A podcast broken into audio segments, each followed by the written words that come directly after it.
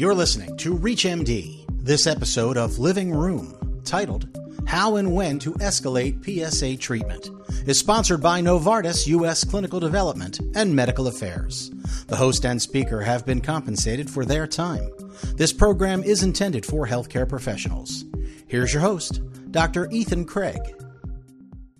As we've discussed in other episodes in this podcast series, the treatment of psoriatic arthritis, or PSA for short, revolves not only around arthritis, but also around various domains of disease activity that unfortunately often refuse to behave together. That's why treating PSA is often a joint endeavor with patients, and we have to determine which domains to prioritize. So, how and when should we escalate or change treatments in patients with psoriatic arthritis? That's what's to come in this podcast. Welcome to ReachMD, and I'm Dr. Ethan Craig.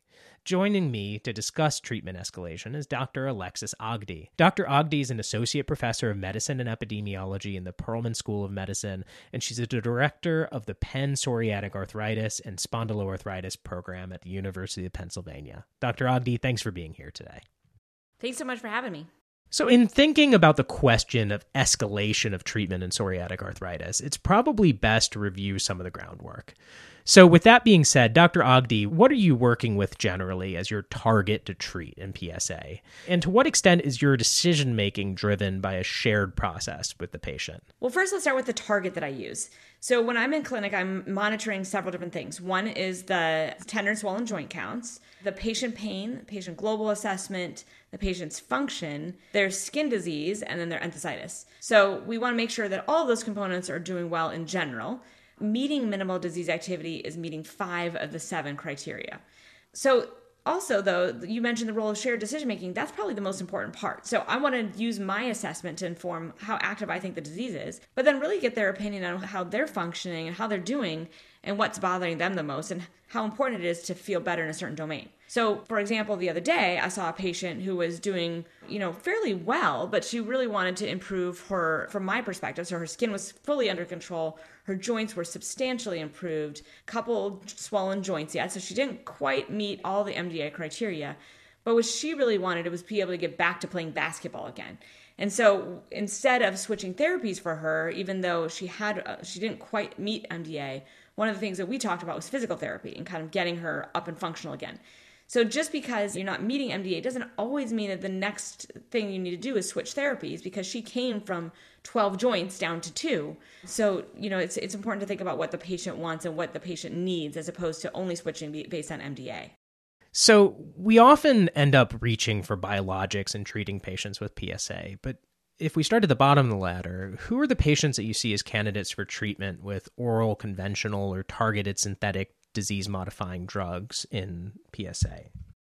Great question. So, if the patient has oligoarticular disease or is, you know, not that bothered by the disease or, you know, can tolerate a slow ramp up or doesn't really is not quite ready for it in biologic or injectable medicine, then we will start with the oral therapies. Additionally, there may be some people where I just want to kind of get a sense of what's going on a little bit more. So we might want to try, and I think maybe they're going to need combination therapy. I might start with the oral therapy first, for example, and then give it some time to work. So I would say, though, the majority of people are going to be those patients with more mild disease or those that don't want a biologic yet. And taking that as a baseline, what disease features lead you to jump right into a biologic rather than going to an oral small molecule drug? Well, the primary one is going to be axial disease. So, axial disease does not respond to those. So, a lot of times we see people starting patients with axial PSA on sulfasalazine, but you can't really expect so much from sulfasalazine for the axial disease. In fact, in the axial disease recommendations, they no longer suggest using that. So, we go straight to a biologic if they have SI joint films that have imaging evidence of sacroiliitis or an MRI, for example, with sacroiliitis on imaging, any of those things that suggest active axial disease go to a biologic first. But some other things that we might think about are patients with more severe skin disease. Those are the patients we have good biologics for severe skin disease, so we go straight to those in general. And then finally, other considerations would be things like uveitis. So, uveitis that's recurrent might require a biologic first. Enthesitis that's been really bad, or dactylitis, or poor prognostic factors like polyarticular disease or erosive disease at baseline, those things might suggest being a little more aggressive with therapy right away. And so in that patient population, we'll start a biologic first. So, with all that being said, let's take the scenario of a patient that you see in clinic who's currently on a biologic drug. So, let's say they've had an overall fair response. Their psoriasis body surface area is down to about 1% from about 5%. They maybe have three swollen joints down from 10 and two tender joints down from 6. They've had a partial response, which is fairly common. When you encounter this situation, how do you decide on escalation and how do you balance kind of adding an oral small molecule versus switching biologics or other approaches in these patients? That's a great question. So, I mean, this is where shared decision making is so important because we don't really have the evidence yet to know what to do with that patient. And it's, like as you said, is very, very common. We see partial response all the time. So they still have three swollen joints and two tender joints and you know some skin. It's not so bad, but that might be an opportunity to add an oral small molecule to see what additional benefit you can get. Now, let's say that interim visit is at like you know eight weeks or two months, uh, three months or so. Then you may say, well, let's wait a little bit longer to see how you're doing and just supplement with some NSAIDs and topicals, for example. But if this is already out at six months, that's where the oral small molecule may come in. It could be done at any point along the way. But also, if it's six months out and we're not getting to a point where the patient is feeling much better, even though their joint counts have improved, we may consider switching therapy too. I tend to try to like to add or maybe even increase the dosing of the biologic. That is not always easy to do depending on what medication you're using. But if you can increase the dose, that's a good opportunity too. I tend to be more averse to switching biologics, particularly within the first six months, to make sure that we give the biologic at least all the time that we can to get working, because we know that some people don't fully respond until up to six months. So they could continue to have clinical benefit after three months. But at six months, if the patient's telling you, you know, right before my next dose, I'm feeling much worse, I'm having a prolonged morning stiffness of a couple hours, you know, that's the patient you're probably going to switch and say, this is might not be working for you. So that's a really circular answer because it's really hard and it really does depend on each individual patient. The one other thing to add there is that are there other things you can do to make them more comfortable? For example, if they could they have they done physical therapy yet and could they get that going to see if that can help a little bit as well in the interim. But in general, with three swollen joints still, there's something more to do still.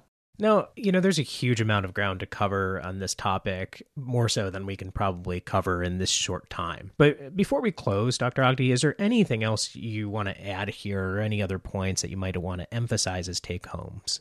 One of the key things that I like to talk about is that when we think about treat to target and the way we've been trained in treat to target is really focusing on joints and you know joint swelling and maybe in psoriasis or in psoriatic disease the psoriasis as well. But often that leaves a whole range of things that the patient is experiencing that we are not addressing.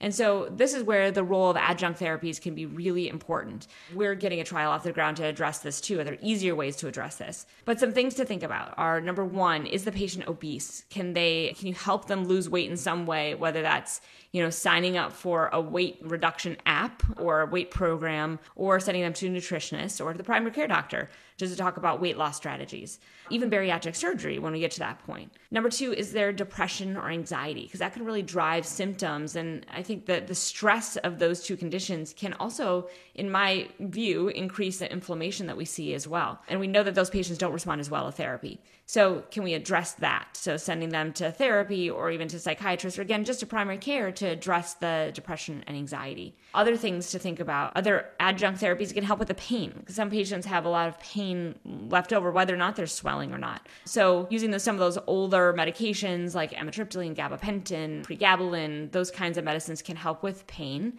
but pain management might be able to help there too. In addition, other adjunct therapies like acupuncture. Acupuncture can provide a lot of benefit. Next, addressing, you know, if people have really high stress, that again can cause that, you know, continued pain cycle and disrupted sleep, which also leads to poor outcomes as well. So, is there a way you can help them deal with the stress, either through meditation or getting involved in yoga or something that's going to help them reduce stress. And a lot of times that's therapy as well. So, again, using the mental health resources available to us to help with those aspects, or even sleep medicine if it's, it's a purely sleep issue. And then fatigue is very common in our patients. And one of the things that we know helps with fatigue is regular exercise. So, regular physical activity, it has lots of benefits for cardiovascular health, but also probably for our arthritis patients as well. So getting them moving is really important. And then finally, back to physical therapy. I already mentioned this, but I think physical therapy is important for every patient. Once the swelling is gone, people can still have pain left over in that joint, and physical therapy can help rebalance those muscles again and make things feel better. So, in, in addition, a lot of our patients have non inflammatory pain as well, and the physical therapy can be really beneficial for that. So lots of things to think about. Don't think about just switching the therapy, but think about what else can you add to make this patient's quality of life improve. Well, with those key takeaways in mind, I want to thank my guest, Dr. Ogdie, for helping us better understand escalating PSA treatment. Dr. Ogdie, as always, it was great speaking with you today. Thank you. Thanks so much for having me. This industry podcast was sponsored by Novartis U.S. Clinical Development and Medical Affairs. If you missed any part of this discussion or to find others in this series, visit reachmd.com slash living dash room. This is ReachMD. Be part of the knowledge.